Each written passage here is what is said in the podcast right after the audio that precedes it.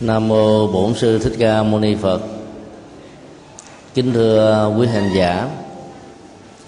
trong tháng vừa qua, chương trình pháp âm đạo phật ngày nay nhận được một số câu hỏi liên hệ đến ờ, nhiều góc độ khác nhau. Trong buổi pháp thoại sáng hôm nay, chúng tôi ờ, sẽ dành thời gian cho việc trả lời những thắc mắc mà um, quý hành giả đang có mặt tại um, hội trường có thể nêu lên đầu tiên. Sau đó thì chúng tôi sẽ tuần tự uh, trích đọc các câu hỏi được gửi về chùa giác ngộ trong thời gian qua. Khi uh, nêu các câu hỏi, quý vị có thể uh, nêu um, vắn tắt để cho người nghe có thể hiểu rõ nội dung của chúng. Từ đó việc ờ, ứng dụng hành trì đó có thể có kết quả cao nhất của nó. Ở với hội trường thì ờ, chưa thấy ai ra tay. Thì chúng tôi sẽ ờ, dựa vào các câu hỏi được gỡ về uh, chia sẻ cùng toàn thể quý vị. Thưa thầy chúng tôi nhận thấy các lễ lớn của thiên chúa giáo đã được xã hội hóa trên toàn cầu. Rất hay. Trong các lĩnh vực đời sống xã hội như ăn noel, mặc đồ noel, chơi noel, phim noel, vân vân. Không những cho người có đạo, mà những người không có đạo cũng ăn theo và biết đến lễ hội này. Trong khi phật giáo đồng hành với dân tộc, vậy mà các lễ hội trong phật giáo rất ít được quần chúng biết đến thầy nghĩ gì về vấn đề này? Đạo phật có tổ chức các chương trình xã hội hóa lễ hội nào không? Và có những chương trình xã hội hóa đạo phật nào khác để đưa triết lý của đạo phật vào cuộc sống? Câu hỏi này liên hệ đến một trong những cái tiếp biến văn hóa quan trọng của ờ, tôn giáo vào trong đời sống xã hội trong à, mấy năm trở lại đây đó, thì có ba cái tiếp biến văn hóa quan trọng và thi chúa giáo đã thể hiện ở trong các quốc gia thuộc thế giới thứ ba. Thứ nhất, đó là ngày lễ noel, như câu hỏi này vừa đặt ra. Thứ hai là ngày à, lễ hội tình yêu. Ngày mà tất cả những người nam và nữ đều hướng với nhau để tạo ra những à, nhịp đập của trái tim cùng có chung à, sự vận hành chia sẻ niềm vui cũng như là nỗi buồn. Và thứ ba đó đó là cái ngày à, một tháng tư tức là ngày nói láo như là một cái cơ hội để người ta có thể nô đùa ở trong các mối quan hệ và giao tế. Ba góc độ như vừa nêu đã trở thành xã hội hóa là bởi vì nó gắn liền với cái cơ chế tiếp thị và quảng cáo của nền kinh tế thị trường. Khi mà các cấp độ của tôn giáo nó hòa với à, dân gian qua kinh tế, với sự hỗ trợ của quảng cáo đó, thì đại đa số quần chúng sẽ không còn thấy được ranh giới của nó. Và do đó, nó dễ dàng len lỏi vào trong đời sống quần chúng. Và rất nhiều người khác tôn giáo đó đã không có tinh tế để nhận ra được cái ranh giới này, cho nên đã hòa đồng và chơi xà láng. Ở ờ, chùa Việt Nam Quốc Tự đó, kế bên là rạp Hòa Bình. Hòa thượng viện chủ cho chúng ta biết rằng là cái ngày lễ Noel đó, thì người ta đến lễ Phật cũng không thua kém gì ngày Tết truyền thống của dân tộc Việt Nam vốn ờ, mang đậm nét văn hóa dân tộc của Phật giáo từ đó chúng ta có thể suy ra rằng là những người xuống đường dạo phố trong ngày hôm đó đó không phải chỉ có những người theo à, thi chúa giáo. Hay nói một cách chuẩn xác hơn rất ít người thi chúa giáo đã xuống đường ngày hôm đó vì họ đã vào các nhà thờ để làm lễ. Còn những người xuống đường á, là những người theo đạo phật hoặc là những người không có tôn giáo nào để ăn theo ăn ké xem như là một cái dịp lễ hội mời rủ bạn bè đi đây đó tâm sự, chia sẻ, vân vân. Mà thôi. Như vậy thì um, chúng ta thấy là cái cách mà um, Phật giáo Nhật Bản đã khuyến khích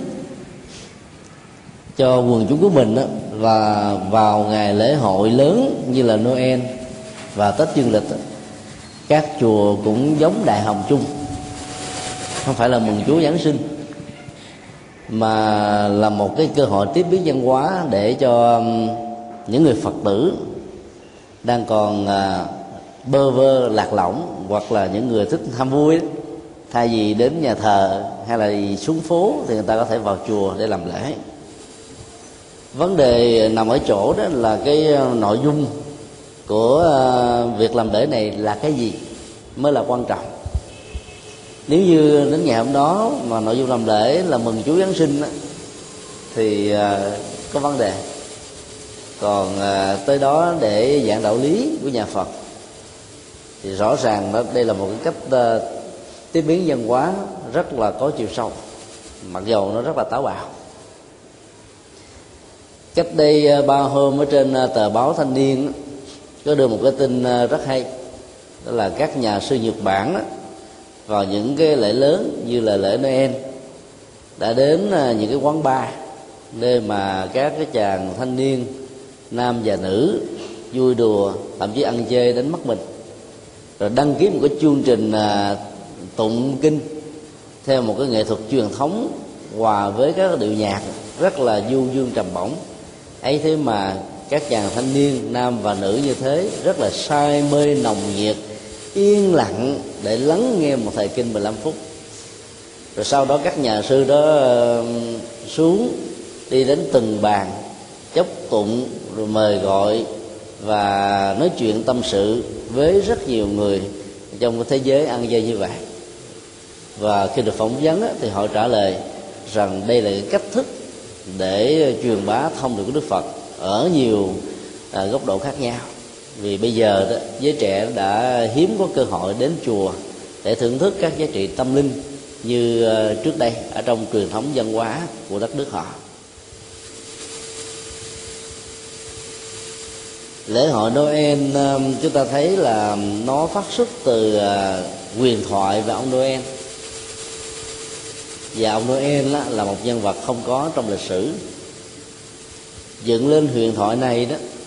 những người theo thiên chúa giáo muốn nhắm đến một cái góc độ ờ, xã hội.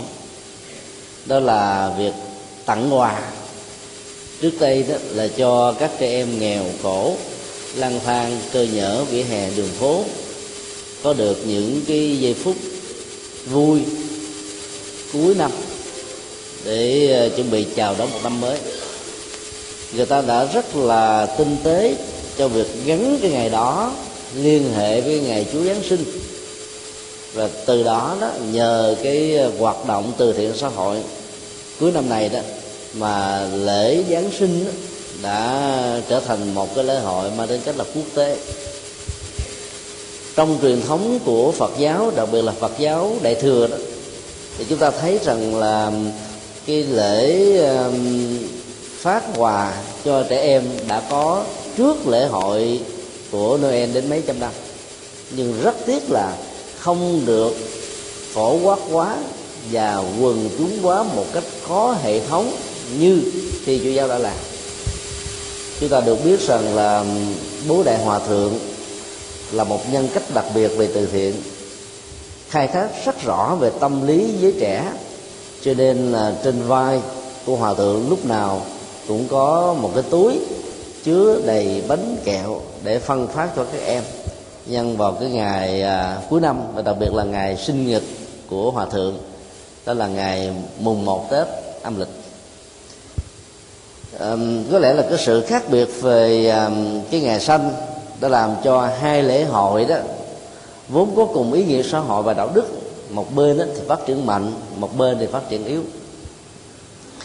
trong ngày vía của hòa thượng mẫu đại đấy, sau này được nhân lên thành là ngày vía của đức phật di lặc. Thì từ một cái lễ hội mang tính cách từ thiện đã trở thành một cái lễ hội tâm linh. Do đó nó đã đánh mất cái tính cách là xã hội hóa trở thành như là một cái lễ hội cầu phúc ở trong à, các ngôi chùa và hoạt động về à, quần chúng của nó đó, nó có phần à, giảm thiểu đi hình ảnh của hòa thượng bố đại với nhân cách của lòng à, đại từ bi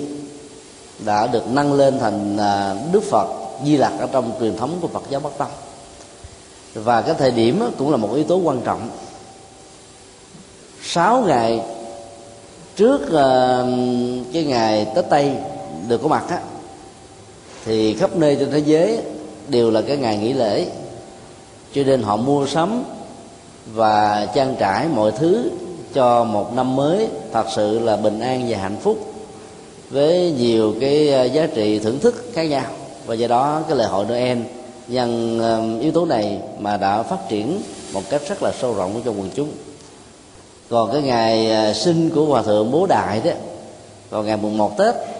dĩ nhiên là người ta làm trước đó, nhưng mà vì cái ngày chính là ngày mùng một, do vậy mà ờ, cái hoạt động từ thiện xã hội dần già nó bị giảm đi đến độ nó trở thành như là một cái lý thức tâm linh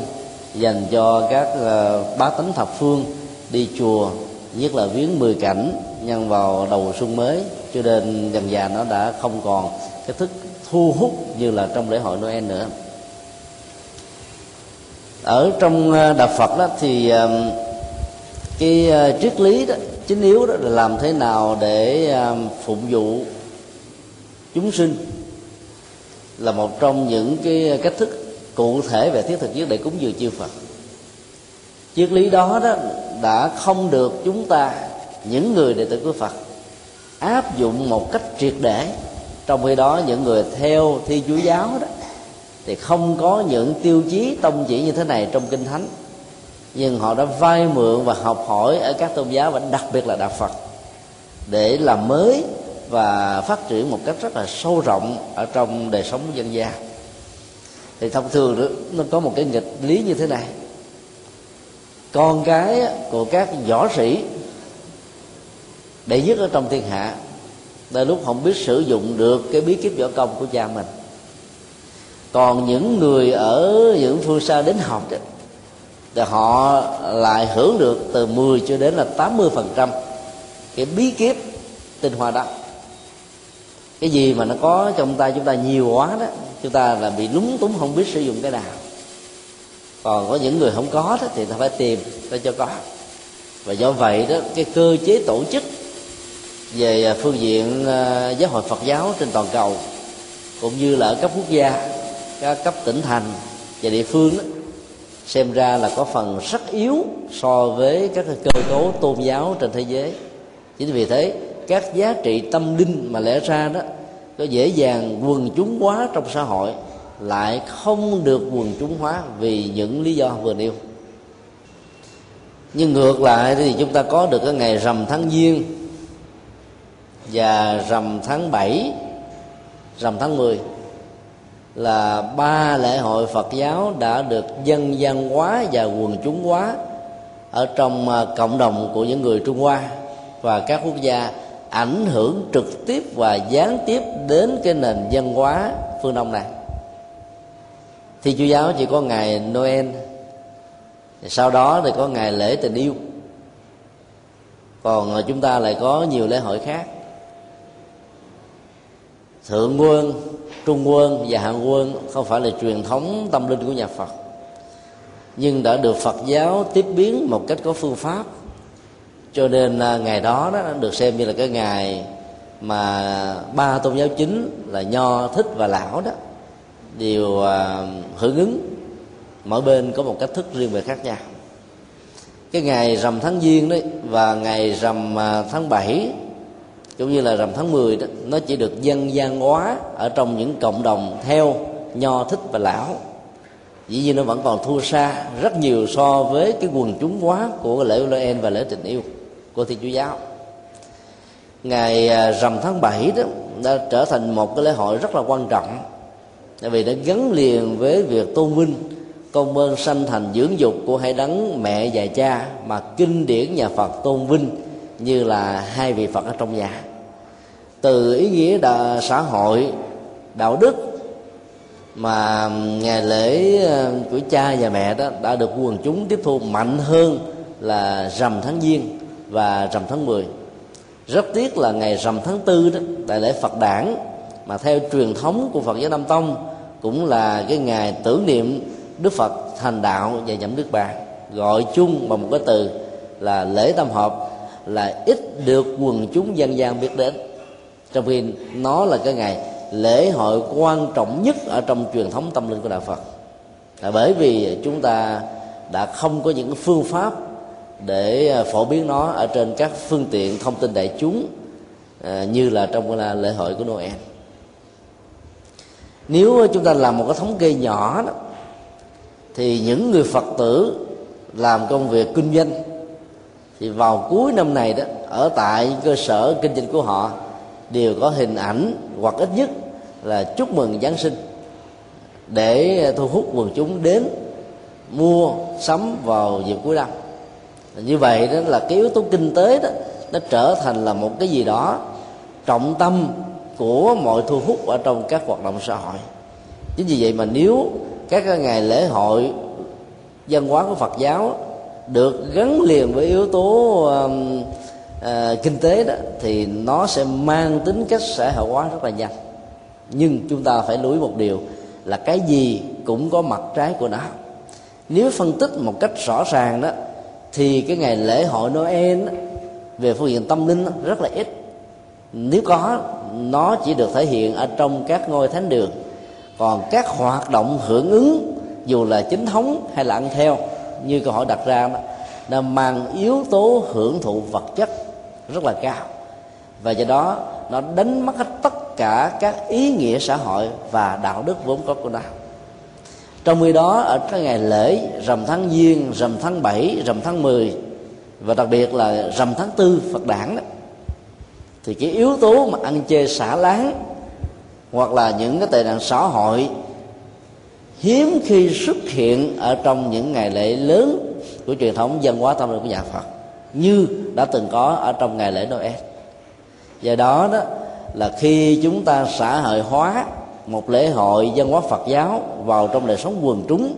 chúng ta cũng cần phải đưa lên cán cân sau khi cân đo tính điếm cái giá trị lệ lạc thật sự là cái gì. Thì lúc đó đó chúng ta nên buồn hay là nên vui? Còn chỉ nhìn vào cái chủ nghĩa hình thức và những cái bên ngoài không á thì đến lúc đó, nó không phản ánh được bản chất của một lễ hội. Lưu tiện đây chúng tôi xin nói thêm là cái lễ hội thứ hai đó là lễ hội tình yêu. Mà trong vòng à, 6 năm trở lại đây tại các nước châu Á nó trở thành như là một hiện tượng rầm rộ mà giới trẻ bất luận tôn giáo hay là quan niệm chính trị gì cũng đều đều hưởng ứng nó một cách rất là nồng nhiệt. Xét về nguồn gốc đó, thì cái lễ tình yêu không phải của thi chúa giáo mà là cái lễ đã từ nhiều thế kỷ qua bị Vatican chống đối và lên án. Là bởi vì nguồn gốc của lễ hội tình yêu này là một cái cuộc tình vụng trộm giữa một vị linh mục và một uh, nữ uh, giáo dân. Đến độ đó vị linh mục đã bị cầm tù và trước khi chết ở trong tù đó vẫn còn để là một cái chữ ký nói về người yêu của mình một cách rất là nồng thắm rằng là à, em là của anh mãi mãi. Và từ cái cuộc tình à, vụng trộn Ờ, nông nhiệt, cuồng nhiệt như thế đó, đã làm cho thiên chúa giáo đã phải lên án nó một cách rất là quyết liệt. Nhưng trong vòng vài chục năm trở lại đây đó, khi cái cơ hội len lỏi vào các truyền thống văn hóa trên toàn cầu được xuất hiện khá mạnh ngoài sự sắp đặt của Vatican, thì Vatican đã đổi chiến lược hoàn toàn và biến nó như là một công cụ để truyền bá các cái thông điệp của thi Chúa giáo vào trong cái lễ hội vốn đã bị cấm cản từ rất nhiều thế kỷ qua ở trong quá khứ. Như vậy, nếu chúng ta phân tích về bản chất của lễ hội tình yêu đó, thì nó là một cái ờ, cuồng nhiệt bất chấp các cái khuôn phép về đạo đức xã hội, đạo đức gia đình, đạo đức tôn giáo. Và do đó, lao theo những cái cuộc tình như thế đó, thì cái kết quả sẽ đưa chúng ta đi về đâu nếu chúng ta vào các bệnh viện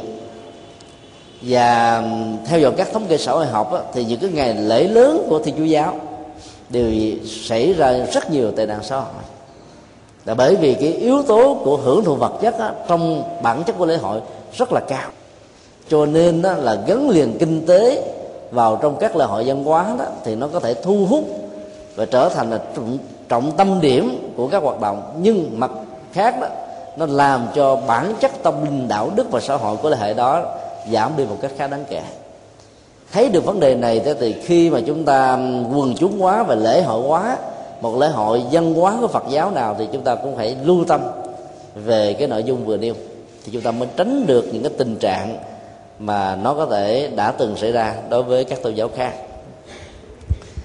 Câu hỏi khác, lễ hội trong phật giáo, chẳng hạn như là du lan, phật đản và thành đạo, chúng tôi quan sát thấy rằng giới trẻ không quan tâm đến. Còn các lễ của thi chúa giáo, cụ thể như noel, rất thu hút giới trẻ. Tại sao có sự khác biệt này? Câu hỏi này là một cái phần mở rộng của câu hỏi vừa nêu. Nói về cái ờ, sự tham dự của giới trẻ ở trong các hoạt động đó. Như chúng ta đều biết rằng là giới trẻ quan tâm đến trước nhất là tình yêu thứ hai là sự nghiệp. Thứ ba đó là thể hiện tình yêu và sự nghiệp đó thì họ có thể là cuồng nhiệt và miễn đạt được mục đích hay là không mục đích thì cũng không quan tâm gì. Cho nên đó là nhờ cái yếu tính tâm lý lứa tuổi mà các hoạt động đó, đó đã được thiên chúa giáo đầu tư khai thác để cho sự dự phần của giới trẻ đó nó có mặt ở mức độ khá đông và nhiều. Bản chất của ờ, các hoạt động lễ hội, như chúng ta thấy, là nó nhấn mạnh đến các góc độ vui chơi, giải trí, đơn thuần, mà kinh điển nhà Phật thường gọi là sự thỏa mãn các khoái lạc của các giác quan. Mắt thấy, tai nghe, mũi ngửi, miệng nếm và thân xúc chạm cái tiến trình tâm linh và nâng cao cái giá trị an vui hạnh phúc của con người là làm thế nào để giúp cho mỗi con người làm chủ được phản ứng cảm xúc và giác quan của mình. Ở trong thời của đức phật đó, thì cái tiến trình tu tập như thế là được phân định rất rõ rằng nó như là một nhu cầu không thể thiếu đối với những người xuất gia. Chứ đức phật là không nhấn mạnh điều đó cho những người tại gia. Bởi vì khi những người tại gia đi quá chuyên sâu về lĩnh vực tu tập như là một người xuất gia chân chánh đó, thì lúc đó đó, cái quan niệm về việc dấn thân xã hội, thông qua kinh tế và các hoạt động khác đó, nó sẽ có cái phần, gọi là giảm thiểu một cách đáng kể như là một cái phản ứng tự nhiên khi mà con người đã làm chủ được dòng cảm xúc và các phản ứng của nó. Chính vì thế mà người tại gia đó cũng không cần quá tu tập một cách nhiều như là yêu cầu của những người xuất gia là những người tại gia thì à, chúng ta cần phải à, học tập theo à, gương của ngài cấp cô độc như là trở thành một nhà kinh tế giỏi, sử dụng các giá trị kinh tế do phương pháp làm ăn kinh tế một cách đúng với luật pháp và đạo đức, để chia sẻ cho những mảnh đề bất hạnh, giúp cho họ đã có được cái nơi an ủi và vượt qua được những cái khó khăn mà họ đang vấp phải như vậy là cái con đường dấn thân làm kinh tế như vậy đó, nó không đòi hỏi chúng ta trở thành một hồng hành giả như là người tu, mà trở thành một người dấn thân không thể thiếu. Do đó và việc bắt chước cái sự tu tập và hành trì của người xuất gia đang trong hình thái của một người tại gia sẽ làm cho các hoạt động dấn thân xã hội của Phật giáo nó bị giảm đi. Nếu ai đó cảm thấy rằng là các hoạt động dấn thân xã hội những cái giá trị kinh tế và vật chất mà họ đạt được đó, không đủ sức để đáp ứng được cái nhu cầu tâm linh mà họ đang có thể có. Thì lúc đó, người đó nên trở thành người xuất gia. Còn với tư cách là người tại gia đó, thì chúng ta nên phát triển mạnh về kinh tế, về các ờ, loại hình nghệ thuật, về các ngành nghề trong xã hội. Và nếu có năng lực về chính trị, có thể trở thành những nhà cầm cân nảy mực để ờ, quản trị và đóng góp cho sự phát triển bền vững của một quốc gia. Đây là những cái điều mà chúng ta thấy là trong kinh thánh của các tôn giáo khó khác không hề dạy như là trong kinh và ba kho tàng kinh điển của Phật giáo đã công hiến cho chúng ta. Ví dụ, bản kinh hiền nhân dạy về cái cách cầm cân nảy mực, bình thiên hạ và nhiều bài kinh khác cũng có cái cấu trúc giáo dục xã hội, chính trị tương tự như vậy. Trên một cái tinh thần vô ngã vị tha để làm cho cả xã hội được hòa bình và phát triển một cách ờ, rất là bền vững. Ở trong ờ, các lễ hội của phật giáo đó, chúng ta đã quên đi một yếu tố rất là quan trọng, đó là mời gọi và tạo điều kiện cho giới trẻ có thể tham gia và đóng góp kể từ khi ờ, gia đình phật tử được hình thành, trong vòng ờ, 60 năm trở lại đây, thì Phật giáo đã bắt đầu có hoạt động rất mạnh cho giới trẻ. Nhưng cái khác biệt ở trong hoạt động của giới trẻ trong thiên giáo và trong gia đình phật tử nằm ở chỗ đó. Các hoạt động giới trẻ của thiên chúa giáo dưới sự hướng dẫn của một vị linh mục chánh sứ của một giáo sứ nào đó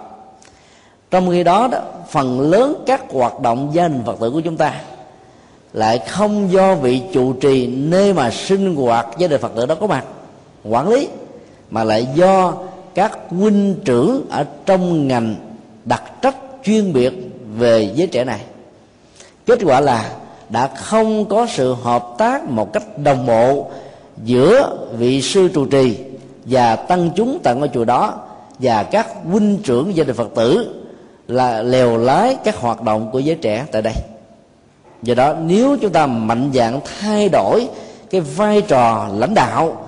của tăng ni ở trong sinh hoạt gia đình phật tử đó, thì chúng tôi tin chắc rằng là cái hoạt động giới trẻ của chúng ta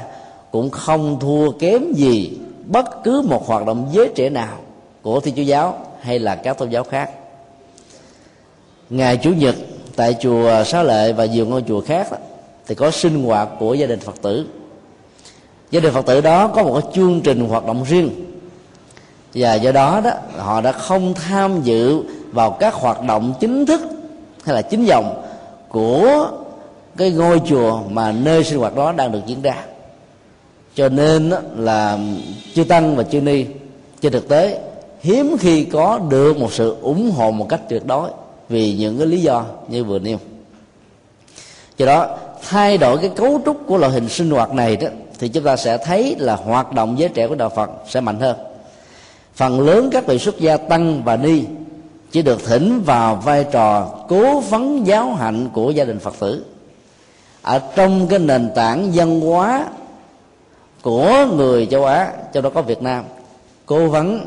hiểu nôm na như là ngồi chơi sơ nước. Ta thích thì tới tư vấn, hỏi hàng mình còn không thích thì cô không thèm hỏi, không thèm quan tâm. Sau khi tham vấn, tư vấn để nhận được sự cố vấn rồi đó, có làm, không làm, cô không quan trọng. Và cũng không có bất cứ một cái cơ chế ép buộc nào để cho những nội dung được tư vấn và cố vấn đó được đưa vào quỹ đạo thực tế trong cái tiến trình của sự áp dụng. Chính vì vậy mà cái vai trò đó đã không làm cho chư tăng và chư ni tại các ngôi chùa có sinh hoạt trên đời phật tử phát huy đúng được cái nhiệm vụ mà tăng và đi đó cần phải làm. Trong khi đó, các huynh trưởng gia đình phật tử đã nắm hết các hoạt động như là giảng dạy. Và do vậy, rất nhiều đoàn viên và đoàn sinh vào trong chùa có sinh hoạt gia đình phật tử, gặp thầy chủ trì thì không biết chào, trong khi đó gặp huynh trưởng thì chào lia lịa thì từ đó, cái khoảng cách giữa cái giới trẻ trong sinh hoạt gia đình phật tử và ngôi chùa đó có một cái khoảng có một cái ờ, khoảng trống rất là to. Và chỉ cần xóa đi cái khoảng cách này đó bằng phương pháp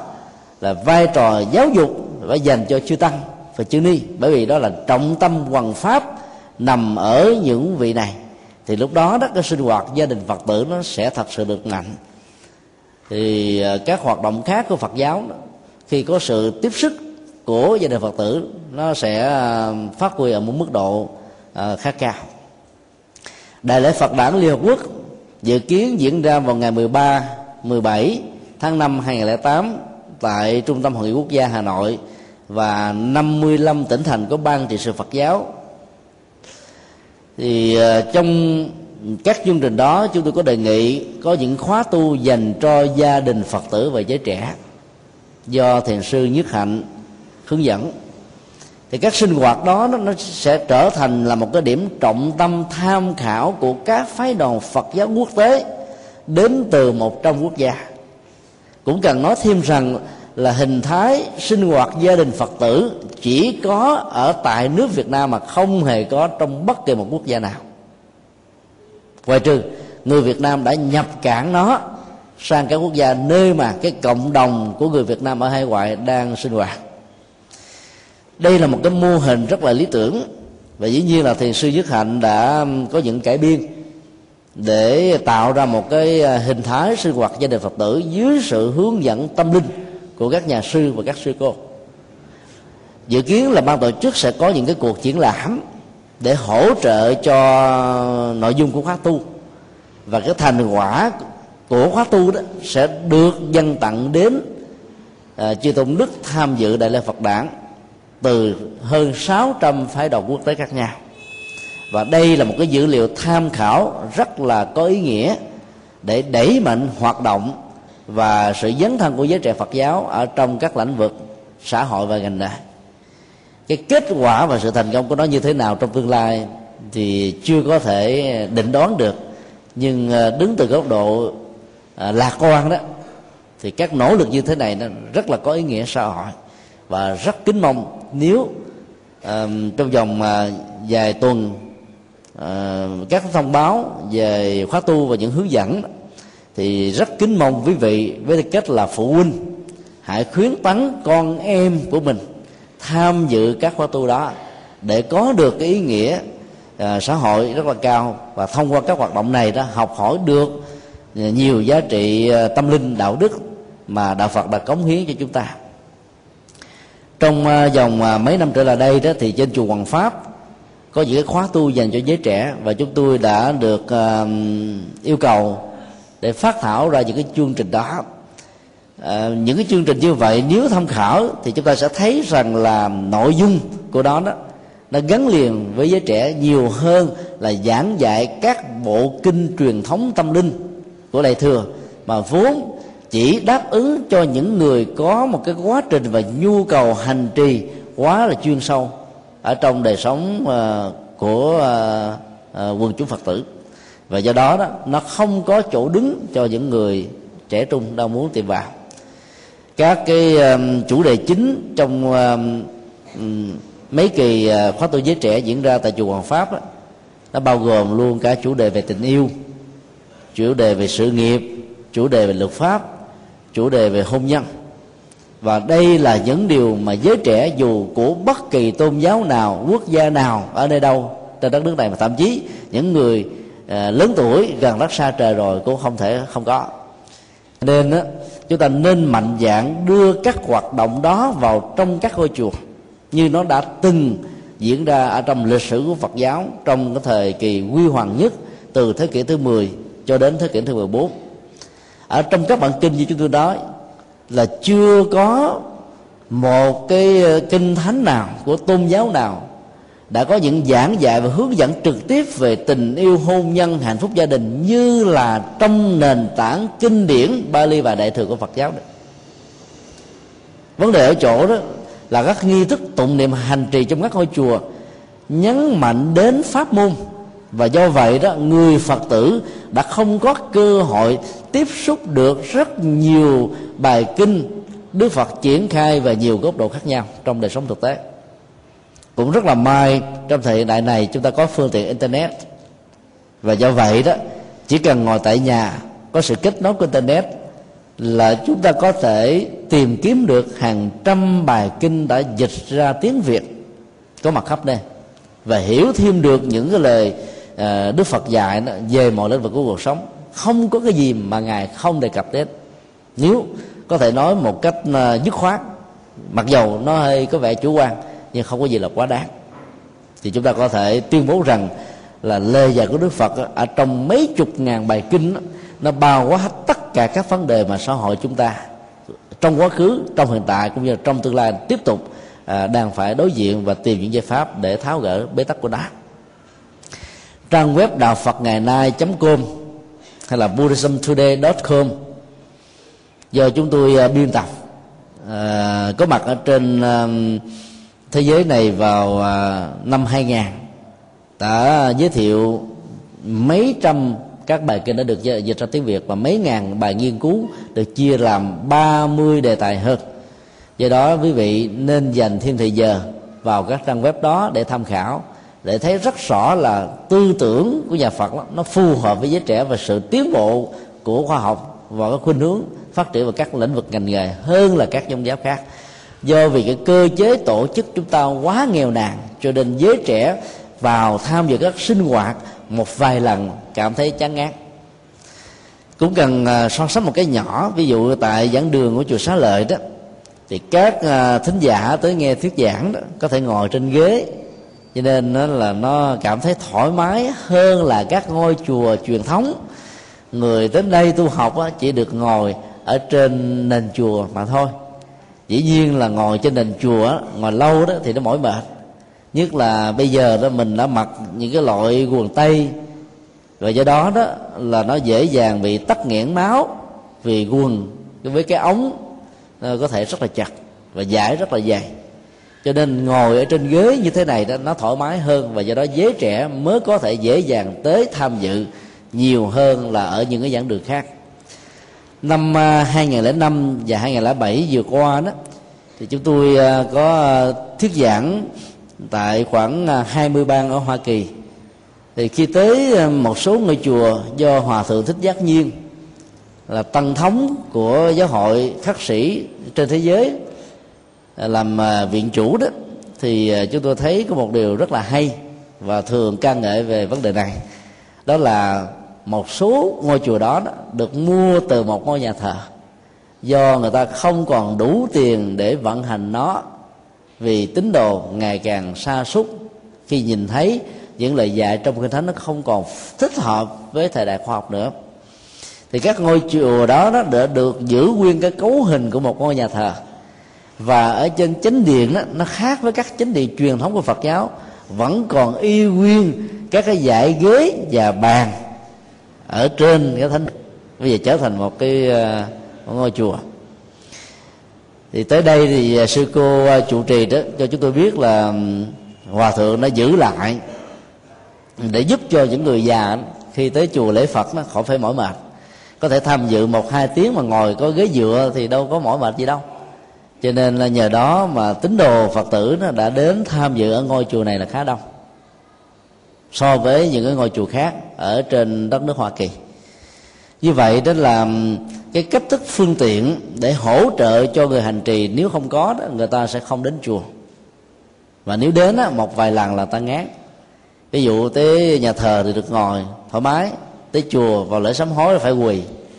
và bây giờ các cô đồng cậu ấm mà quỳ chừng vài ba lần đầu gối sưng lên là sợ liền, ngán không dám đến nữa. Nếu chúng ta mạnh dạng tham khảo cái mô hình của phật giáo đại thừa thông qua cách ờ, thờ phượng của các vị bồ tát thì chúng ta thấy là không có vị bồ tát nào ngồi giống vị bồ tát nào. Đây là điều mà nếu để ý chúng ta sẽ thấy. Có nghĩa là các ngài sẽ không ngồi với tư thế như là hoa sen như là đức phật truyền thống mà có ngày thì để chân lên trên ờ, đùi. Có ngày thì ngồi thoải mái, thông dong tự tại. Và tất cả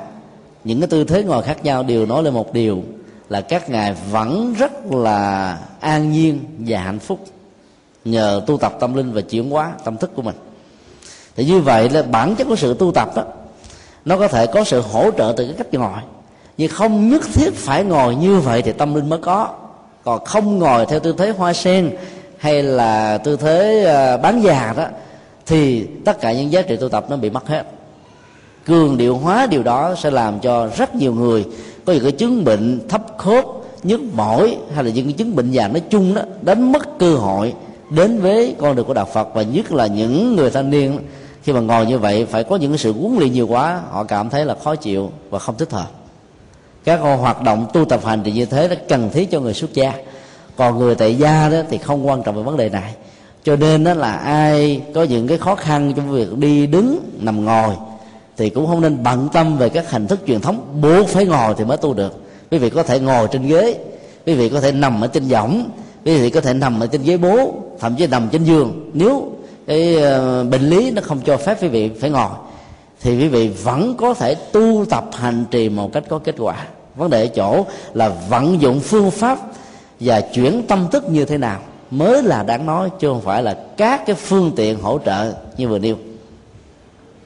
Nói tóm lại là chúng ta cần phải mạnh dạng đưa vào trong các nghi thức tụng niệm, những bài kinh mà đức phật đặc biệt dành cho giới trẻ. Thì lúc đó giới trẻ mới thấy rất rõ rằng là chúng ta không bị bỏ quên và chúng ta trở thành trọng tâm điểm của giáo pháp của ngài. Và do đó chúng tôi đề nghị trong các chùa nên có những cái chương trình sinh hoạt riêng cho giới trẻ. Ví dụ cần phải có một cái thời kinh riêng cho giới trẻ. Những ờ, thời kinh đó chúng ta có thể vận dụng những cái bài kinh như là kinh hiền nhân để dành cho những người có năng khiếu và có khuynh hướng à, dấn thân vào chính trị xã hội hay là nắm những vai trò cốt cán ở trong các tổ chức hội đoàn vân vân để có được cái tiêu chí dân thân còn những ờ, giới trẻ nào có khuynh hướng làm kinh tế và kinh doanh ở trong các lĩnh vực và ngành nghề đó, thì chúng ta trích ra những bài kinh mà Đức Phật đặc biệt giảng dạy về nội dung này. Đáp ứng được những nhu cầu như thế đấy thì chúng tôi tin chắc rằng là giới trẻ sẽ hồ hởi nhiều hơn. Và dĩ nhiên đó, một điều rất là quan trọng, mang tính cách là phương pháp luận, đó là phụ huynh từ lúc con em mình còn nhỏ đó, phải có thói quen dẫn con em mình đến chùa sinh hoạt. Dần già rồi đó nó trở thành như là một cái nhu cầu văn hóa và tâm linh không thể thiếu. Nếu một ngày nào đó hay là một cái ngày chủ nhật nào đó mà con em của mình không đến chùa được đó thì nó có cảm thấy là thiếu vắng hay là rai rất bồn chồn khó chịu lắm. Thì lúc đó chúng ta mới được gọi là người có trách nhiệm hướng dẫn con em của mình một cách thành công trên con đường tâm linh của đạo Phật mà mình thấy rất rõ rằng nó có giá trị chuyển hóa và mang lại bình an hạnh phúc cho chúng ta rất là nhiều. Rất nhiều người Phật tử hiểu sai lầm rằng là tinh thần tự giác trong đạo Phật là không áp buộc. Tự giác theo nghĩa đen có nghĩa là cái tiến trình giác ngộ do sự nỗ lực chính chắn của chúng ta chứ không nương vào thần linh không lệ thuộc vào à, thượng đế cũng như là không hề tin có một vận mệnh áp đặt và an bài trong khi đó có con đường tu tập của đạo phật đó luôn luôn có những cái khuôn phép. Ví dụ là người tại gia thì phải giữ năm điều đạo đức. Còn muốn trở thành người xuất gia trong thời gian ngắn hai bốn giờ thì tiếp nhận với bắt quan trai. Còn à, khi trở thành người xuất gia thì trải qua các tiến trình đầu tiên là làm sa di sa di ni giữ 10 điều đạo đức. Sau đó đối với nữ tính thì à, thực tập thêm à, à, à, tám giới cung kính và nhiều cái sự thật tập pháp để chuẩn bị trở thành một vị à, tỳ kheo đi à, chân chánh tương đương với một vị tỳ kheo tăng.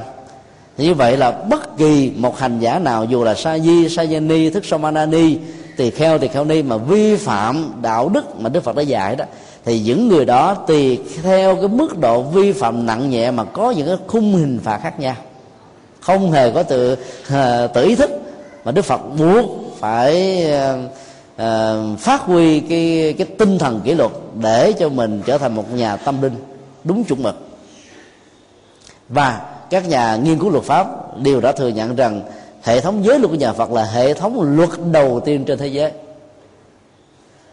Cho nên là chúng ta phải hiểu rất rõ Đức Phật vẫn áp dụng những cái khuôn phép. Ai làm đúng thì được tán thưởng ai làm sai đó thì bị trừng phạt tùy theo những góc độ. Và dĩ nhiên nó cũng có những cái mức độ uh, đặc biệt ưu, ưu đãi cho một số người mặc dù uh, có thể có những cái lầm lỡ nhưng những cái đóng góp về giá trị tâm linh hay là những cái uh, tiềm năng của họ lớn thì tạo một cơ hội cho người đó làm mới được chính mình chứ không bỏ đi hết tất cả. Do đó chúng ta thấy là cái quan tâm của đức phật cho giới trẻ rất là lớn. Chính vì thế mà ngay ở cái tuổi 80 Đức Phật vẫn còn rất nhiều vị xuất gia trẻ tuổi làm đệ tử của Ngài nếu như ngài cắt đứt các hoạt động với trẻ, thì chắc chắn rằng là những thanh niên nam và nữ đã đâu đến với ngài để nhận ngài làm thầy đó. Do đó chúng ta cần phải ý thức và nếu phát huy đúng được ba góc độ vừa nêu, thì chúng tôi tin chắc rằng các hoạt động giới trẻ của Phật giáo sẽ hết sức là mạnh. Một câu hỏi khác. Xin thầy chia sẻ về đại lễ Phật đản Liên Hợp Quốc tổ chức tại Việt Nam vào khoảng tháng 5 năm 2008 là một thành viên trong ban tổ chức quốc tế xin thầy cho biết ý nghĩa đóng góp của đại lễ này như thế nào đối với đất nước Việt Nam và thế giới. Thông điệp Phật đản của năm 2008 là gì? Quần chúng Phật tử sẽ làm gì để đóng góp cho đại lễ Phật đản Liên Hợp Quốc? Rất có ý nghĩa này, cũng như vấn đề Phật tử muốn tham dự đại lễ Phật đản Liên Hợp Quốc thì phải làm gì? Đây là câu hỏi à, nó liên hệ đến à, một cái à, đại lễ rất là quan trọng. Không chỉ đối với tăng ni và phật tử ở trên đất nước việt nam, mà nó là một cái ý nghĩa rất là trọng đại cho toàn cầu. Cũng cần nói thêm rằng là vào năm 10 ngày 15 tháng 12 năm 1999 Liên Hợp Quốc đã chính thức thông qua cái nghị quyết thừa nhận ngày rằm tháng tư, theo à, trăng trân tròn vẹn sắc của ấn độ, tương đương với tháng năm dương lịch, là ngày tôn vinh đức phật, bậc vĩ nhân của nhân loại, đã có rất nhiều đóng góp cho nền hòa bình, cho sự phát triển bền vững về mọi lĩnh vực thông qua giáo pháp chân chính của ngài. Và họ cũng đã chính thức thừa nhận ngày đức phật đản sinh, thành đạo và niết bàn, vào trân tròn tháng vài sắc, có một ý nghĩa đạo đức và tâm linh đối với toàn thể nhân loại. Mà chưa từng có một tôn giáo nào giàu là thiên chúa giáo, đã được thừa nhận một cách tương tự như thế. Ở trong nghị quyết đó đó, thì tổng thư ký liên hợp quốc cũng đã yêu cầu liên hiệp quốc ở trụ sở chính là new york và các trụ sở khu vực ở khắp nơi trên toàn cầu và vận động cổ vũ tất cả các tổ chức Phật giáo. Đều phải tổ chức trọng thể ngày đại lễ Phật đản từ năm 2000 trở đi. Tính từ thời điểm đó cho đến năm 2007 đã có 8 thông điệp Phật đản do Liên Hợp Quốc công bố. Và Liên Hiệp Quốc tại trụ sở chính và các trụ sở phụ của mình cũng đã tổ chức 8 lần đại lễ Phật đản rồi rất tiếc là cộng đồng Phật giáo thế giới đó chỉ mới tổ chức được bốn lần. Từ năm 2004, 2005, 2006 và 2007 bốn năm qua đều tổ chức một cách rất là thành công tại thủ đô Bangkok, Thái Lan. Và 13 đến 17 tháng 5 2008 sẽ được tổ chức một cách hoành tráng tại thủ đô Việt Nam với dự kiến có sự tham dự của khoảng 5.000 tăng ni Phật tử trong và ngoài nước. Trên 100 quốc gia với số lượng tối thiểu là 600 phái đoàn. Và đây có lẽ là cái số lượng người tham dự đại lễ Phật đản nhiều nhất từ trước đến giờ. Về phương diện chính thức là đại biểu đó. Còn tại Thái Lan đó, ngoài các đại biểu chính thức đó thì họ có khoảng vài chục ngàn Phật tử tổ chức riêng ở tại công viên Sa Lam Nũn ở ngay trung tâm của thủ đô Bangkok để à, tiếp ứng cho các ngày lễ hội văn hóa có ý nghĩa trọng đại đối với đời sống của người Phật tử trên toàn cầu nói chung. Đóng góp của đại lễ Phật đản cho đất nước Việt Nam và cho thế giới đó, nó gồm có ba phương diện. Thứ nhất, như Liên Hợp Quốc đã thừa nhận ở trong à, nghị quyết của mình và các thông điệp chúc mừng Phật đản rằng lời dạy của Đức Phật đó là một dịp cầu dẫn đến sự hòa bình, nhất là trong bối cảnh của thế kỷ 20 và đặc biệt là thế kỷ 21 toàn cầu đã phải dấn thân vào một cái cuộc chiến chống khủng bố chưa từng có trong lịch sử của nhân loại trong ờ, vài chục thế kỷ qua. Nếu như chủ nghĩa khủng bố không được tiêu diệt một cảnh tận gốc rễ của nó, thì hạnh phúc và sự phát triển bền vững của nhân loại sẽ không có mặt và người ta đã nghiên cứu các kinh thánh, các tôn giáo. Chưa thấy một kinh thánh nào, một lời dạy nào của các nhà tâm linh tôn giáo có chất liệu lòng từ bi và phương pháp thiết lập hòa bình bằng cách là xóa bỏ hận thù, gieo rất tình thương, chuyển hóa nỗi đau, quên đi quá khứ, xây dựng hiện tại và tương lai như là trong lời dạy chân chánh của đức phật. Thì đây là một cái yếu tố rất là quan trọng. Ngày thứ năm vừa qua cựu à, thủ tướng à, Bhutto của à, Pakistan bị ám sát trước cái cuộc bầu cử dân sự dự kiến vào ngày 8 tháng giêng sắp tới. Đã làm cho cả Liên Hợp Quốc và nhiều quốc gia quan trọng trên thế giới này bàng hoàng và quan tâm vì những cái cuộc chiến chống lại cái tiến trình dân sự hóa như thế đó đã làm cho sự bình an và hòa bình đã không còn có mặt các dự đoán về tình trạng bất ổn về chính trị ở ba cái săn còn có thể leo thang. À, trong những cái bối cảnh như thế đó, thì chúng ta thấy là cái thông điệp về hòa bình của đức phật đó, thông qua con đường à, hiểu biết tương nhượng cảm thông chia sẻ và hòa giải đó sẽ trở thành như là những cái phương pháp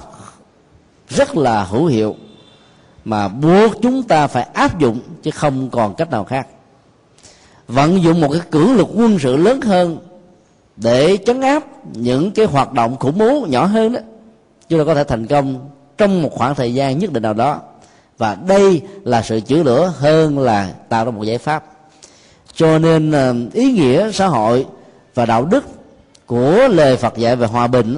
đã được Liên Hợp Quốc sử dụng như là cái chương trình chính ở trong các cuộc hòa giải về xung đột quân sự, xung đột tôn giáo, xung đột kinh tế trong rất nhiều thế kỷ vừa qua. Ý nghĩa thứ hai là trong năm nay, đặc biệt là tháng 12 này, thì Liên Hợp Quốc đã tổ chức một cái à, hội nghị quốc tế có sự tham dự của trên 190 quốc gia tại à, đảo Bali, Indonesia bàn về hiện tượng hâm nóng toàn cầu và yêu cầu các quốc gia dù thuộc về uh, thế giới đã được phát triển hay là thế giới thứ ba cần phải giảm thiểu ở mức độ có thể được về các hoạt động uh, công nghiệp hóa để đảm bảo được tuổi thọ của trái đất và giờ đó đảm bảo được hạnh phúc của con người nói chung. Và dĩ nhiên đó cái mối quan tâm hàng đầu này đó đã được tìm thấy rất nhiều ở trong kinh điển của nhà Phật về việc bảo vệ môi trường sinh thái cho nên một trong những cái chủ đề mà đại lễ Phật đản sang năm thảo luận đến, đó là sự chăm sóc trái đất, quan niệm của Phật giáo về một giải pháp. Chúng tôi cho rằng là đó là một mối quan tâm mà chúng ta có thể đứng từ góc độ của nhà Phật để cống hiến cho các nhà chính trị trên thế giới, tham khảo những gì mà Đức Phật đã dạy trong kinh giải quyết được các vấn nạn đó thì à, chúng ta sẽ tránh được những cái tình trạng mà theo dự đoán của các nhà khoa học trong một tương lai vài chục năm sắp tới. Nước Hoa Kỳ sẽ trở thành là một nạn đại hồng thủy và gần như là trên một phân nửa các quốc gia trên thế giới này sẽ không còn có mặt trên bản đồ của thế giới nữa. Nếu như ta không quan tâm về hiện tượng nóng lên toàn cầu đó. Các quốc gia chậm phát triển đó thì chưa muốn dấn thân một cách tuyệt đối vào chương trình này. Là bởi vì đó là sự dấn thân cũng đồng nghĩa là giảm lại các hoạt động về công nghiệp hóa và hiện đại hóa. Trong khi đó, các quốc gia tiên tiến trên thế giới đó, thì họ đã đạt được cái mức độ mà cái nền kinh tế của nó đã chấm được cái ờ, trái trần nhà rồi. Cho nên có phát triển thêm, phát triển thêm, nó không quan trọng đối với họ. Cái thứ hai đó, họ đã có một cái ờ, cái cái ờ, nơi xả rác rất là rẻ tiền ở các nước châu Á nói chung những nơi đang cần đến cái sự phát triển về kinh tế và tiền bạc. Và do đó đó, họ mang hết tất cả những chất phóng thải của nền công nghiệp quá hiện đại hóa thả lên ở trên mảnh đất vốn dày và giàu về văn hóa tâm linh và đạo đức này. Thì kết quả là họ có được giá trị kinh tế, còn những nơi nghèo khó thì có được giá trị đồng tiền, nhưng mất đi những cái giá trị tâm linh và đạo đức, cũng như là sự bình ổn và tuổi thọ của môi trường sinh thái nhân dân cho nên à, cái cái cuộc họp vừa qua gồm vài chục ngày thảo luận mà vẫn chưa đi đến đâu về các vấn nạn mà toàn cầu đang rất là quan tâm. Điều thứ ba đó đối với Việt Nam. Thì chúng ta thấy đây là một cơ hội vàng son và quý báu để cho tăng ni và phật tử đó góp phần vận chuyển bánh xe pháp có mặt khắp mọi nơi, mọi chốn, dưới góc độ là quần chúng quá và lễ hội quá dân gian quá ngài đức phật thanh đạo như những câu hỏi uh, khi nãy đã quan tâm. Để làm được việc đó, đó với tư cách là tổng thư ký của ủy ban tổ chức quốc tế thì chúng tôi đã lên kế hoạch gồm ờ, trên 40 đề án. Trong đó những cái đề án về văn hóa đó thì nó bao gồm là một cái ờ, triển lãm à, văn hóa rồi một cái hội chợ văn hóa hội chợ thực phẩm chay. Thì đây là ba phương diện tạo cơ hội cho quần chúng giàu phật tử không phật tử có thể tham gia. Nó như là một cái lễ hội văn hóa dân gian. Một đề án khác đề cập đến uh, việc là cần phải uh, có tổ chức xe hoa diễu hành hoành tráng trên 55 tỉnh thành nơi mà ban trị sự Phật giáo đã được thành lập trong vòng 20 năm qua. Và phải làm hoành tráng nhất từ trước đến giờ. Kế tiếp đó thì cũng nên có việc ờ, treo các biểu ngữ bích chương cờ phướng để chào mừng đại lễ Phật đản Liên Hợp Quốc ở các con đường chính, ở các khu hành chánh, ở các bộ binh, ở các ngã tư đường và những nơi quan trọng ở trong 55 tỉnh thành và các ga xe lửa cũng như là các cái phi trường của Việt Nam để chào mừng đại lễ Phật đản đó. Và đây là một cái cách thức để mà ờ, phổ quốc quá nó một cách rất là dễ dàng bên cạnh đó đó thì ban tổ chức cũng đã um, đưa lên một cái kế hoạch tổ chức năm loại hội thi khác nhau để mời gọi sự tham gia đóng góp và tạo thành một cái nền văn hóa chúc tụng lẫn nhau nhân cái mùa Phật đản sắp đến. Thứ nhất là sáng tác à, uh, tăng nhạc Phật giáo. Dưới góc độ nhập thế là um, sáng tác Phật giáo và tình yêu cuộc sống để mời gọi các nhạc sĩ tham gia lấy tư tưởng Phật học để tạo ra một cái nền nhạc tình yêu trong sáng mà có giá trị hướng dẫn cho rất nhiều giới trẻ. Bởi vì hiện nay giới trẻ đang một cuồng nhiệt ở trong loại nhạc trẻ, mà phần lớn nội dung của nó là kích động về các cái ờ, thưởng thức về khoái lạc giác quan, hơn là định hướng một cái cuộc tình để dẫn đến cái tình vợ chồng chung thủy hạnh phúc ở ờ, cả mấy chục năm về sau. Hoặc là nó có quá nhiều những cái loại nhạc tình theo kiểu thất tình mà nhạc thất tình quăng quại càng nhiều chừng nào thì đưa người ta hưởng ứng nồng nhiệt chừng đó. Là bởi vì nó phản ánh được một cái nỗi đau như là có một người thông cảm hiểu được tâm trạng não đề và khó khăn của mình. Do vì đó cái dòng nhạc tình yêu của phật giáo còn quá ít nếu không nói là một con số zero. Cái tổ chức uh, cuộc thi thứ hai đó là sáng tác các cái tuần uh, ờ, cải lưu phật giáo các cổ tích phật giáo nói chung để dành cho những người ở vùng thôn quê hẻo lánh vẫn còn rất say mê về cái loại hình nghệ thuật truyền thống này. Và cũng có những cái giải thưởng rất là xứng đáng. Thứ ba đó là vận động uh, thi về uh, sáng tác các loại thiệp phật giáo thiệp tết thiệp phật đảng, thiệp du lan và thiệp sinh nhật cũng như là các cái um, lễ hội khác mà người dân có thể tham gia và nó cũng có những phần thưởng khích lệ. Các cái ờ, giải thưởng sẽ được sử dụng vào việc, gọi là, công bố và phổ biến nó dưới hình thức là chúc tụng lẫn nhau ở trong các cái mùa thích hợp. Thứ tư là vận động, sáng tác về lòng đèn Phật giáo. Vì hiện nay đó, trong các ngày lễ hội chúng ta thấy là long đèn Phật giáo còn quá nghèo nàn, chỉ có ba, bốn mẫu mã khác nhau. Thứ năm là sáng tác thi về à, một cái mẫu biểu tượng Phật đản. Ví dụ như là thi chúa giáo có cây thông vọng Noel. Còn bên Phật giáo mà nếu lấy Đức Phật sơ sinh, có lẽ là quần chúng không cảm thấy hấp dẫn à. Phải dùng một cái hình tượng biểu tượng nào đó để tạo ra một cái hoạt động mà các thành phần có thể tham gia sinh hoạt vào cái thứ sáu đó là hội thi sáng tác, quảng bá về tinh thần của đại lễ Phật đản Liên Hợp Quốc. Thì sáu loại hình thi này đã được công bố ở trên báo giác ngộ và các phương tiện báo đài. Dĩ nhiên là chúng ta phải chờ đợi cái sự đóng góp của tăng ni và phật tử trên toàn nước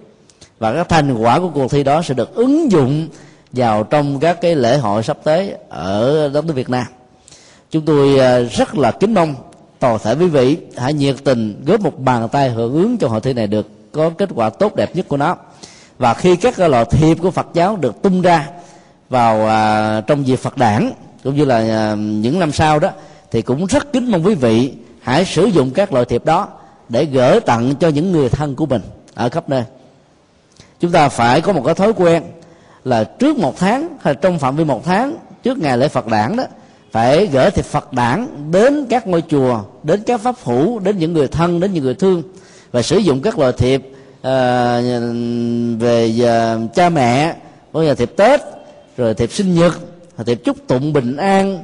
vân vân để uh, thể hiện cái nền văn hóa của phật giáo. Và cách thức này nó sẽ làm cho phật giáo được lễ hội hóa và quần chúng hóa một cách rất là nhanh đề cập đến à, thông điệp của phật đản thì khó có thể trả lời được trong à, giai đoạn này bởi vì à, nó thuộc về trọng trách của những vị cầm cân nảy mực của giáo hội. Cái thông điệp Phật giáo đó chắc chắn rằng nó sẽ đi về hai khuynh hướng. Đó là gắn liền với chủ trương và mối quan tâm của Liên Hợp Quốc về các biến động của thế giới và toàn cầu để cho thấy được rằng là cái cái đóng góp của đạo Phật về phương diện học thuyết đó, vẫn rất là cao nếu ứng dụng đó, vẫn rất là tốt cái thứ hai đó là trong thông điệp đó nó sẽ có gắn liền với những cái nội dung mà các quốc gia đang quan tâm. Như là nhu cầu không thể thiếu cho sự phát triển bền vững quốc gia đó. Cái thứ ba đó là những cái hướng đi về đạo đức và con đường tâm linh đích thực. Thì ba nội dung căn bản này chúng tôi tin chắc rằng nó sẽ có mặt ở trong các thông điệp Phật đản. Dù là phía ờ, giáo hội Phật giáo Việt Nam hay toàn cầu, hay là phía à, các chính phủ trên à, các quốc gia khác nhau người ta sẽ xoay xoay quanh các vấn đề như vừa nêu bởi vì đó là những giá trị đích thực. Người phật tử đó có thể đóng góp rất là nhiều. Hiện nay đó cái à, bản dự toán về chi phí cho các hoạt động như chúng tôi vừa nêu nó lên đến à, gần à, 100 tỷ đồng Việt Nam. Cái kinh phí mà chính phủ có thể cho cho chúng ta cho đến giai đoạn hiện nay đó là khoảng một triệu rưỡi đô la Hoa Kỳ. So với cái nhu cầu thực tế thì quá ít. Chúng ta có một sự khác biệt căn bản giữa Việt Nam và Thái Lan về phương diện tổ chức nằm ở chỗ đó, là các dịch vụ tại Thái Lan rất rẻ so với dịch vụ của chúng ta, mặc dầu cái um, cái lệ tức thu nhập của người Thái Lan cao gấp 3 lần người Việt Nam chúng ta. Ví dụ, cái trung tâm à, và hội trường của Liên Hợp Quốc mà chúng ta mượn để tổ chức hoàn toàn miễn phí các hội trường để tổ chức ờ, kế tiếp ở tại trung tâm Phật giáo thế giới Buddha cũng miễn phí. Trường đại học Phật giáo Mahai Cho Đa Lăng Con có trên 50 chiếc xe lớn và nhỏ để đưa đón các phái đoàn dĩ nhiên là không có tốn tiền.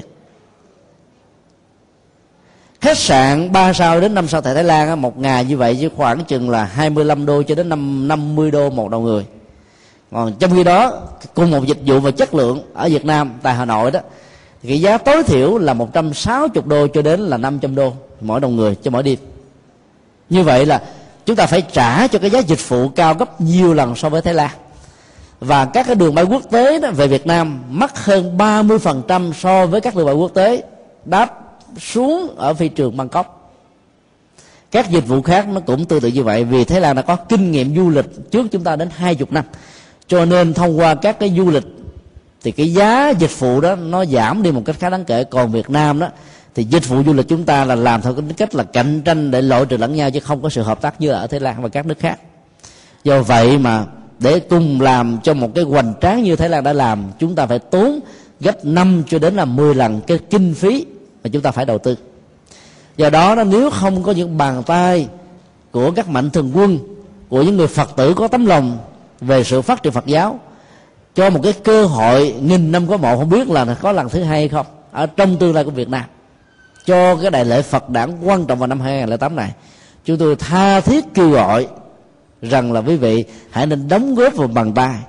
Người có của thì đóng góp của, người có công đóng góp công. Người không có của và công thì đóng góp bằng tấm lòng, bằng sự tùy hỷ, bằng sự tán dương, bằng sự phổ biến, bằng sự khích lệ, vân vân. Để cho cái lễ hội đó được quần chúng quá dân dân quá và nó cũng không thua kém gì cái lễ hội uh, Noel của Thiên Chúa giáo. Đã được kinh tế hóa qua cái nhu cầu tiếp thị và hội nhập quốc tế trong rất nhiều năm như vừa qua. Các phật tử muốn tham dự thì à, quan hỷ theo dõi trên báo giác ngộ về những cái thông báo của ủy ban tổ chức quốc tế và thông báo của giáo hội phật giáo việt nam về các hoạt động này. Chúng tôi là người lên kế hoạch về à, số lượng người tham dự số lượng người quốc tế đó thì ờ, trên dưới 1.400 vị. Còn toàn lại là ba ngàn mấy trăm vị là tăng ni phật tử Việt Nam bao gồm luôn cả Việt kiều.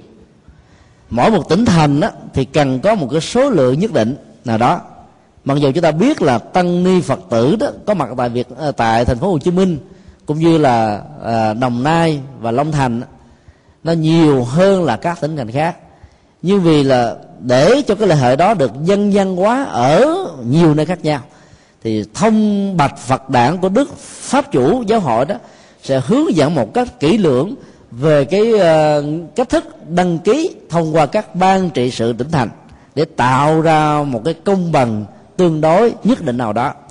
Và dĩ nhiên là quý vị sẽ có thể đăng ký thông qua hai cách. Cách một là gửi về các ban trị sự tỉnh thành. Cách thứ hai đó là đăng ký trực tiếp ở trên trang web chính thức của đại lễ phật đản liên hợp quốc qua địa chỉ sau đây vsd2008.com. Vsd được viết trong tiếng việt là v e s a k d a y hai không tám com thì trang web này trong vòng à, một tuần lễ tới đó, sẽ cung cấp thông tin về sự đăng ký này cho chúng ta. Và do đó đó sự chậm trễ của quý vị sẽ làm cho quý vị đánh mất cơ hội. Bởi vì số lượng chỗ mặc dù là năm ngàn vẫn là một số lượng rất khiêm tốn và giới hạn cho 85 triệu người Việt Nam. Trong số đó trên 80% là những người Phật tử những ai không có cơ hội để tham dự trực tiếp đại lễ Phật đản Liên Quốc được diễn ra tại Hà Nội vào sáng năm đó, có thể tham dự vào các cái lễ đài tập trung của các cái ban trị sự tỉnh thành tổ chức ở trên địa bàn tỉnh, thành, quận, huyện của mình. Thì lúc đó quý vị cùng hướng về cái ngày đại lễ Phật đản Liên Hợp Quốc. Thì chúng ta vẫn đang góp phần một cách tích cực cho hoạt động quan trọng này. Để làm được việc đó một cách có hiệu quả hơn đó, thì chúng tôi khuyến khích là từ gia đình của các phật tử đó, hãy nên treo cờ phật giáo và lồng đèn và kính mừng phật đản như các gia đình của thiên chúa giáo treo cái ngôi sao để mừng chúa giáng sanh. Ở trong dịp cuối năm mà chúng ta thấy phần lớn họ đã chuẩn bị trước từ nửa tháng cho đến một tháng. Không có lý do gì để chúng ta phải mặc cảm rằng chúng ta là một phật tử. Điều đó phải được hãnh diện và tự hào là bởi vì đó, trở thành đệ tử một bậc giác ngộ là một nỗi hạnh phúc lớn nhất mà chúng ta có thể có được. Do đó phải góp tay vào để cho những người khác cùng có ý thức đó. Nếu ai là giám đốc các công ty các xí nghiệp thì hãy nên mạnh dạng cho công dân của mình công nhân của mình đó, một vài tiếng nghỉ ở trong cái ngày đó để cùng làm lễ. Và ở trong cơ quan xí nghiệp đó cũng nên treo các cái cờ Phật giáo lộng lẫy trang hoàng đừng sợ bất kỳ một cái gì vì năm nay chúng ta sẽ có được cơ hội này mà chưa chắc những năm khác chúng ta có thể có. Do đó tận dụng năm nay để làm cái tiền đề và cơ hội cho những năm tiếp theo. Tại uh, trung tâm văn hóa suối tiên đó thì uh, chúng tôi cũng đã um, gặp ban giám đốc và đề nghị ban giám đốc uh, tổ chức một cái uh, lễ hội văn hóa như là cái ngày uh, du lan mà họ đã tổ chức rất là thành công trong năm 2007 vừa qua cho uh, mấy chục ngàn người tới tham dự và ăn chay miễn phí từ sáng cho đến chiều. Thì kỳ này họ cũng tổ chức một cái lễ tương tự như vậy và cờ phướng Phật giáo nó sẽ được trang hoàng khắp nơi ở trong khuôn viên của công ty văn hóa à, Suối Tiên. Và ban tổ chức chúng tôi cũng đang nỗ lực để vận động à, Đại Nam Quốc tự và Đầm Sen cũng như là những cái nơi khác để tạo ra một cái lễ hội hoành tráng. Cho nên đó, thông qua quý vị chúng tôi kính mong rằng quý vị hãy truyền lại cái thông tin quan trọng này và cố gắng vận động các doanh nghiệp phật tử mà quý vị quen biết, hãy hưởng ứng cho ngày đại lễ với những cái hoạt động đóng góp một cách thiết thực và hữu hiệu cho việc truyền bá thông điệp của đức phật cho thế giới. À, nói tóm lại thì à, hôm nay đó, mặc dầu à, còn đến gần hai chục câu hỏi nằm ở trên bàn chúng tôi vẫn chưa có cơ hội để đi vào. Là bởi vì à, những câu hỏi này nó liên hệ đến cái đại lễ Phật đản. Rất là quan trọng, cho nên à, chúng tôi à, đã phải dành hết trọn thời gian của ngày hôm nay cho hoạt động đó. Rất kính mong quý vị đặt những câu hỏi mà chưa được giải đáp đó, thì chờ trong một cái buổi giải đáp sắp tới, có thể là ở chùa giác ngộ hoặc là ở một cái giảng đường nào mà chúng tôi có dịp phụ trách trong vòng một tuần trở lại đây thì tất cả những câu hỏi này sau khi được giải đáp đó, thì được phổ biến dưới hai thứ ờ, dạng. Thứ nhất là trên trang web tủ sách phật học com. Tủ sách phật học viết thường không có dấu không có khoảng cách. Thì đây là một cái trang web và tập hợp đại tạng kinh Việt Nam với dạng âm thanh hóa. Và khoảng gần 500 bài giảng theo chủ đề của chúng tôi trong vòng à, hai năm rưỡi trở lại đây. Do đó đó nếu quý vị nào muốn theo dõi những cái bài giảng khác ngoài những bài giảng tại giảng đường của chùa xá lợi này thì quý vị có thể vào trang web đó. Thì uh, các bài giảng đó được chia theo chủ đề hoặc là nó sẽ được chia theo năm tháng thời gian. Quý vị có thể uh, tham khảo dưới hình thức nào cũng được. Trong trang web đó nó có phần uh, search. Quý vị chỉ cần đánh bằng cái phong chữ Unicode những cái thuật từ chính mà quý vị cần tìm hiểu thì bài giảng nào nó cái liên hệ thuật từ đó nó xuất hiện cho quý vị. Quý vị chỉ cần bấm vào download để nghe. Còn nếu người nào muốn có trọn bộ các cái bài giảng dưới ờ, dạng âm thanh nén mp3 thì quý vị có thể liên lạc với chúng tôi tại chùa giác ngộ 92 Nguyễn Chí Thanh, phường Bảo Quận 10 khi đi thì nhớ mang theo một cái ô đĩa cứng với cái dung lượng là, tối thiểu là 20 GB thì mới có thể chứa hết mấy trăm bài giảng như thế này. Thì quý vị sẽ đỡ phải tốn tiền, hay là mất thời giờ đau ló ở trên trang mà trên trên mạng và do đó quý vị có thể ờ, chia sẻ tặng biếu hay là phổ biến cho những người thân hay là những người hữu duyên nói chung. Do đó là rất kính mong quý vị ờ, quan hỷ cho. Và những cái câu hỏi thắc mắc nào nếu có đó trong tương lai thì quý vị xin gửi về, hoặc là địa chỉ của truyền giác ngộ như vừa nêu. Hoặc là quý vị có thể gửi qua email của chúng tôi là thích nhật từ a còng yahoo com. Thích nhật từ, viết thường, không có dấu, không khoảng cách. Chỉ nhật là a, chứ không phải là u do đó quý vị gửi về thì à, chúng tôi sẽ chọn trong thời điểm thích hợp nhất để trả lời những câu hỏi. Và khi trả lời xong đó thì chúng tôi sẽ thông báo qua email rằng là câu hỏi quý vị đã được trả lời trong cái buổi thuyết giảng nào tại một ngôi chùa nào đó để quý vị à, có thể à, nghe lại ở trên trang web. Kính chúc tất cả được an lành và rất kính mong cái ngày đại lễ Phật đản được thành công tốt đẹp. Mọi đóng góp và hướng cho ngày đại lễ Phật đản xin quý vị gửi về à, thiền viện vận hạnh hay là học viện Phật giáo Việt Nam tại thành phố Hồ Chí Minh số 750 đường Nguyễn Kiệm quận Phú Nhuận thành phố Hồ Chí Minh. Xin lặp lại